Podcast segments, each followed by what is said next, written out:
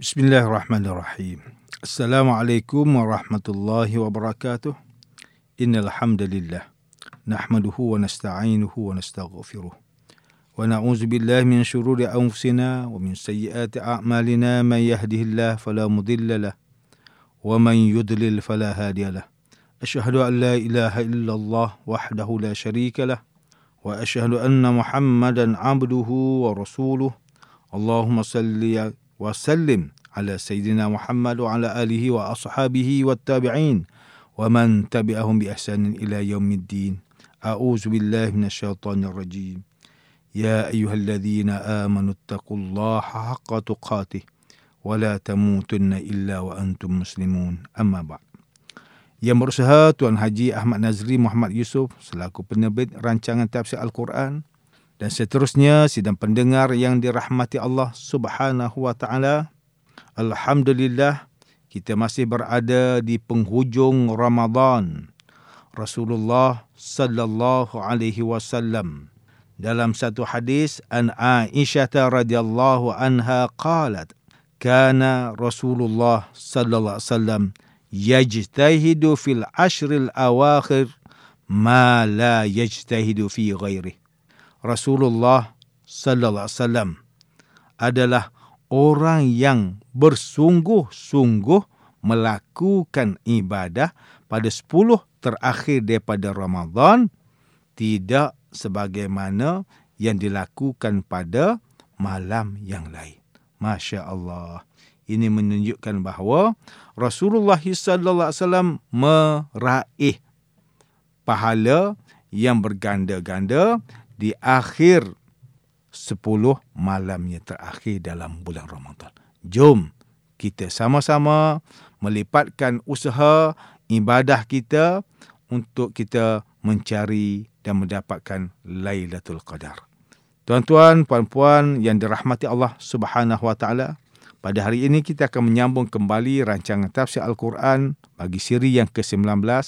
Insya-Allah pada kali ini kita akan membicarakan mengenai pentafsiran ayat ke-19 surah Al-Anfal. A'udzu billahi minasyaitonir rajim. Bismillahirrahmanirrahim. In tastaftihu faqad ja'akumul fath.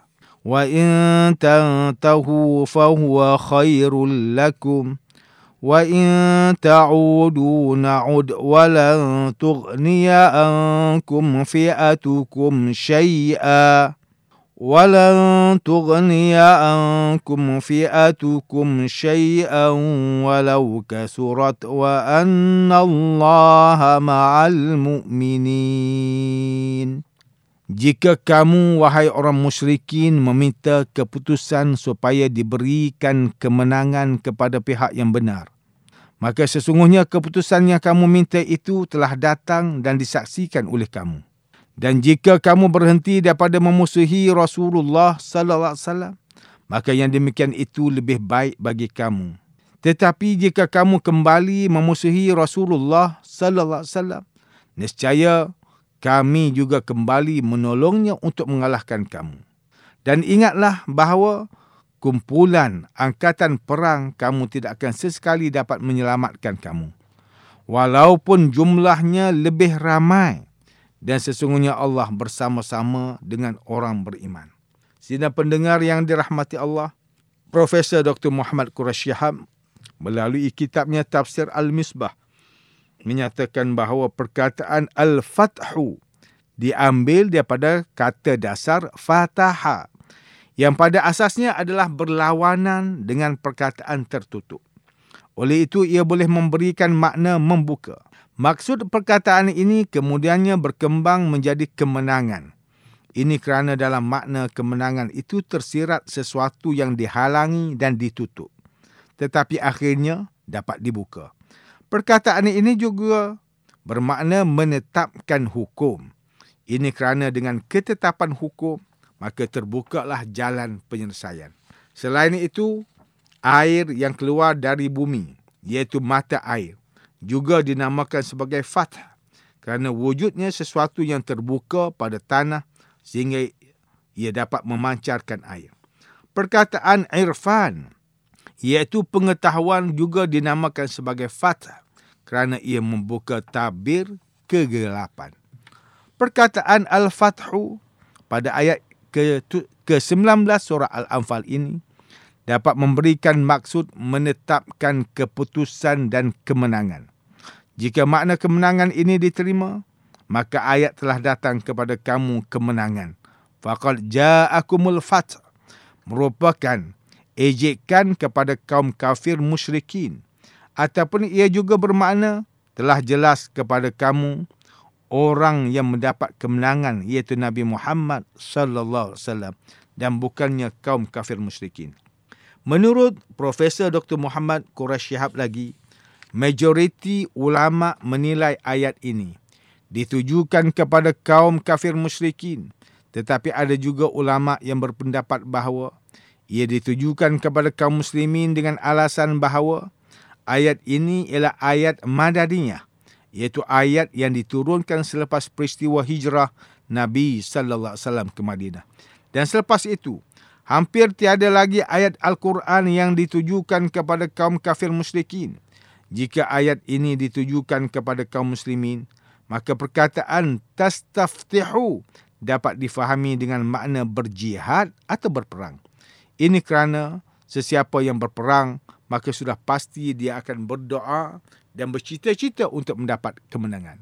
Sidang pendengar yang dimuliakan, secara umumnya, Tengku Muhammad Hasbi As-Siddiqi menerusi kitab tafsirnya Tafsir An-Nur mentafsirkan ayat ke-19 surah Al-Anfal ini dengan menyatakan bahawa ketika orang musyrikin keluar dari Mekah untuk menuju Badar mereka terlebih dahulu mengambil cebisan daripada tirai-tirai Kaabah sambil berdoa wahai Tuhanku berikanlah pertolongan dengan tentera yang lebih tinggi daripada dua kumpulan tentera golongan yang lebih mulia dan kabilah yang lebih daripada dua kabilah ini. Sebagai jawapan atas permintaan itu, maka Allah Subhanahu wa taala berfirman, "In tastaftihu faqad ja'akumul fath." Jika kamu wahai orang musyrikin meminta keputusan supaya diberikan kemenangan kepada pihak yang benar, maka sesungguhnya keputusan yang kamu minta itu telah datang dan disaksikan oleh kamu. Menurut Tengku Muhammad Hasbi As-Siddiqi, Allah Subhanahu wa taala menjawab dengan ayat tersebut sebagai suatu penghinaan kepada kaum kafir musyrikin. Jika kaum kafir musyrikin berhenti daripada memusuhi dan memer- dan memerangi Nabi sallallahu alaihi wasallam, maka itu adalah lebih baik bagi mereka. Ini kerana mereka telah merasai kepahitan dan kesakitan dalam peperangan Badar. Tetapi jika mereka tetap memerangi Nabi sallallahu alaihi wasallam dan kaum muslimin, maka Allah akan kembali untuk menghancurkan mereka. Sesungguhnya kemenangan Rasulullah sallallahu alaihi wasallam dalam peperangan dapat mengukuhkan lagi pemerintahan kaum mukmin. Ayat ke-19 ini juga menjelaskan bahawa pengikut kaum kafir musyrikin tidak akan dapat memberikan apa-apa pertolongan kepada mereka dan tidak akan mampu untuk menolak azab seksaan Allah walaupun jumlah pengikut mereka itu ramai. Sesungguhnya Allah memberi pertolongan kepada orang yang beriman, mengukuhkan mereka dan memberikan taufik untuk menuju ke jalan kemenangan. Manakala Hamka melalui kitabnya Tafsir Al-Azhar. Ketika mentafsirkan ayat ke-19 surah Al-Anfal ini, memetik suatu riwayat daripada Ibnu Ishaq di mana Abu Jahal sebagai pimpinan tertinggi kaum kafir musyrikin itu telah berdoa kepada Allah Subhanahu wa taala yang bermaksud ya Allah aku tidak tahu siapakah yang sebenarnya di antara kami yang telah memutuskan silaturrahim maka berikanlah keputusan engkau esok tetapi apabila berlakunya peperangan Badar pasukan tentera musyrikin telah kalah, manakala pasukan tentera Islam pula telah menang. Inilah yang disebutkan dalam permulaan ayat ke-19 ini, iaitu jika kaum kafir musyrikin meminta kemenangan, maka permintaan mereka itu telah dikabulkan. Peperangan Badar telah menyaksikan orang yang lebih mulia, lebih tinggi cita-citanya dan lebih suci pendiriannya telah menang dalam peperangan tersebut. Menurut Hamka lagi, jika kaum kafir musyrikin itu berhenti menentang Rasulullah sallallahu alaihi wasallam, tunduk kepada Allah Subhanahu wa taala dan masuk Islam, maka itulah yang lebih baik bagi mereka. Tetapi jika mereka kembali menentang Rasulullah, maka Allah juga akan kembali untuk membantu baginda dan mengalahkan kaum kafir musyrikin sehingga mereka tidak boleh bangkit semula.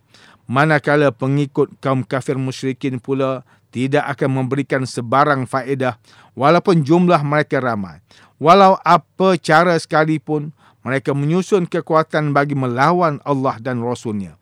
Dan dan walaupun jumlah mereka berlipat kali ganda lebih ramai, tetapi jika mereka cuba untuk menentang Rasulullah, maka mereka lah yang akan binasa dan hancur. Tetapi jika mereka tunduk kepada Islam, maka tamatlah segala permusuhan dan mereka akan menjadi tentera Islam. Ingatlah, sesungguhnya Allah bersama-sama dengan orang yang beriman. Sidang pendengar yang dimuliakan, jika kita melihat situasi masyarakat pada hari ini, terdapat segelintir di kalangan orang Islam yang tidak yakin dan percaya dengan ajaran Islam seperti mana yang terkandung dalam Al-Quran dan hadis. Mereka lebih cenderung untuk berpegang dengan teori, falsafah dan ideologi ciptaan manusia. Walaupun sedar bahawa akal manusia itu terbatas, sedangkan Allah Subhanahu wa taala sentiasa bersama-sama dengan orang beriman yang tetap teguh berpegang dengan prinsip ajaran Islam berdasarkan panduan Al-Quran dan hadis. Orang Islam yang lebih cenderung untuk menganut ideologi ciptaan manusia ini merasakan bahawa ideologi yang mereka anuti seperti sekularisme, liberalisme, komunisme, pluralisme dan kapitalisme adalah lebih baik, maju, moden, untung dan sempurna kepada kehidupan manusia dunia dalam segenap bidang sama ada ekonomi, politik, sosial dan sebagainya. Selain itu, mereka juga sanggup menganut ideologi ciptaan manusia ini dan mengenepikan ajaran Islam hanya semata-mata kerana habuan dunia seperti wang, harta benda, kemewahan, kemasyuharan, pangkat dan darjat. Sedangkan semua perkara tersebut tidak bernilai di sisi Allah bahkan tidak akan membantu untuk menghadapi alam barzakh di dalam kubur dan alam mahsyar di akhir di akhirat kelak. Mereka juga merasakan bahawa ajaran Islam sama ada dari sudut akidah, ibadah, akhlak, muamalah dan jin dan jinayah adalah sudah kolot, lapuk, tidak sesuai, tidak relevan dan ketinggalan zaman. Ingatlah, sesungguhnya Islam ialah agama yang lengkap dan sempurna. Islam sesuai diamalkan tanpa mengira bangsa, zaman dan tempat sehingga hari kiamat. Bahkan Islam membawa rahmat ke seluruh alam.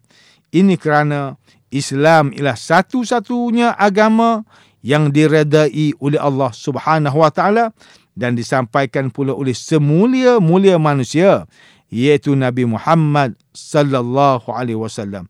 Allah Subhanahu wa taala berfirman dalam surah Ali Imran ayat yang ke-19 Inna dina indallahil Islam. Sesungguhnya agama yang benar dan diredai di sisi Allah ialah Islam firman Allah Subhanahu wa taala. Dalam surah Al-Maidah ayat yang ketiga, Al-yawma akmaltu lakum dinakum wa atmamtu alaikum ni'mati wa raditu lakumul Islam madina. Pada hari ini, aku, iaitu Allah, telah sempurnakan bagi kamu agama kamu. Dan aku telah cukupkan nikmatku kepada kamu dan aku telah redha Islam itu menjadi agama untuk kamu. Allah Subhanahu wa taala berfirman dalam surah Ali Imran ayat yang ke-85, "Wa man yabtaghi ghairal Islam dina falan yuqbala minhu wa huwa fil akhirati minal khasirin." Dan sesiapa yang mencari agama selain daripada Islam, maka tidak akan diterima segala amalan daripadanya dan sesungguhnya dia pada hari akhirat nanti termasuk daripada kalangan orang yang rugi.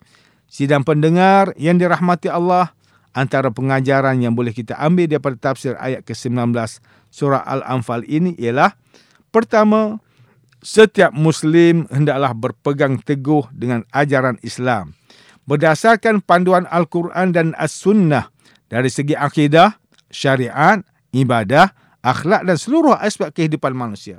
Manakala segala ideologi sesat ciptaan manusia yang bertentangan dengan Islam perlulah ditolak dan dibuang daripada pemikiran umat Islam. Kedua, umat Islam hendaklah mengamalkan segala ajaran Islam dengan penuh yakin, taat, patuh dan ikhlas dalam mengharapkan ridha Allah Subhanahu wa taala. Mudah-mudahan perkara ini dapat menyelamatkan kehidupan manusia di dunia dan di akhirat. Sidang pendengar yang dirahmati Allah, Sekian sahaja rancangan tafsir Al-Quran pada hari ini. Semoga kita semua mendapat manfaat daripada perbincangan ilmu ini. Insya Allah, mudah-mudahan kita akan bertemu lagi pada siri rancangan tafsir Al-Quran yang akan datang. Wabillahi taufiq wal hidayah. Wassalamualaikum warahmatullahi wabarakatuh.